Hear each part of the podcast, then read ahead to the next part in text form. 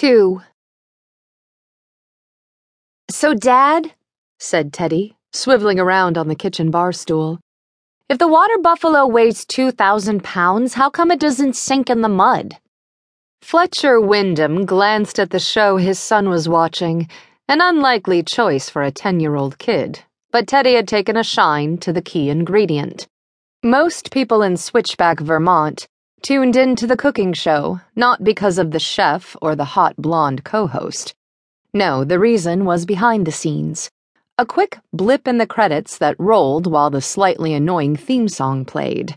Her name was Annie Rush, the producer. The most popular cooking show on TV was her brainchild, and she'd been born and raised in Switchback. Teddy's fourth grade teacher had gone to school with Annie. A while back, the show had filmed an episode right here in town, though Fletcher had kept his distance from the production. Since then, Annie held celebrity status, even though she didn't appear on camera. That was just as well, Fletcher decided. Seeing her on TV every week would drive him nuts. Good question, buddy, he said to his son. That one looks like he's walking on water. Teddy rolled his eyes. It's not a guy buffalo, it's a girl buffalo. They make mozzarella cheese from the milk. Then why not call it a milk buffalo? Cause it lives in the water. Duh. Amazing what you can learn from watching TV. Yeah, you should let me watch more. Dream on, said Fletcher. Mom lets me watch as much as I want. And there it was. Evidence that Teddy had officially joined a club no kid wanted to belong to confused kids of divorced parents. Looking around the chaos of the house they'd just moved into, Fletcher pondered an oft asked question What the hell happened to my life? He was able to precisely locate the turning point. A single night of too much beer and too little judgment had set him on a path that had changed every plan he'd ever made. Yet when he looked into his son's face, he did not have a single regret. Teddy had come into the world. A squalling, red faced, needy bundle of noise, and Fletcher's reaction had not been love at first sight. It had been fear at first sight. He wasn't afraid of the baby.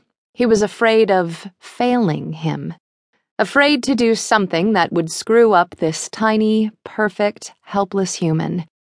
There was only one choice he could make. He had shoved aside the fear.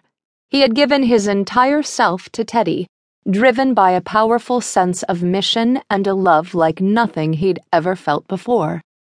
Now, Teddy was in fifth grade, ridiculously cute, athletic, goofy, and sweet. Sometimes he was a total pain in the ass. Yet every moment of every day, he was the center of Fletcher's universe. Teddy had always been a happy kid, the kind of happy that made Fletcher want to enclose him in a protective bubble. Now, Fletcher realized that, despite his intentions, the bubble had been pierced. The end of his marriage had been a long time coming, and he knew the transition was hard on Teddy. Fletcher wished he could have spared his son the pain and confusion but he needed to end it in order to breathe again. He only hoped that one day Teddy would understand. The water buffalo is a remarkable feat of nature's engineering, said the co host of The Key Ingredient, who served as the sidekick of the life support system for an ego, aka Martin Harlow. Why is that, Melissa? asked the host in a phony voice. She gestured at the sad looking buffalo standing in a small pen against a none too subtle computer generated swamp. Well, the animal's wide hooves allow her to walk on extremely soft surfaces without sinking. The host stroked his chin. Good point. You know, when I was a kid, I thought I had a 50% chance of drowning in quicksand because it happened so much in the movies. The blonde laughed and shook back her hair. We're glad you didn't. Fletcher winced.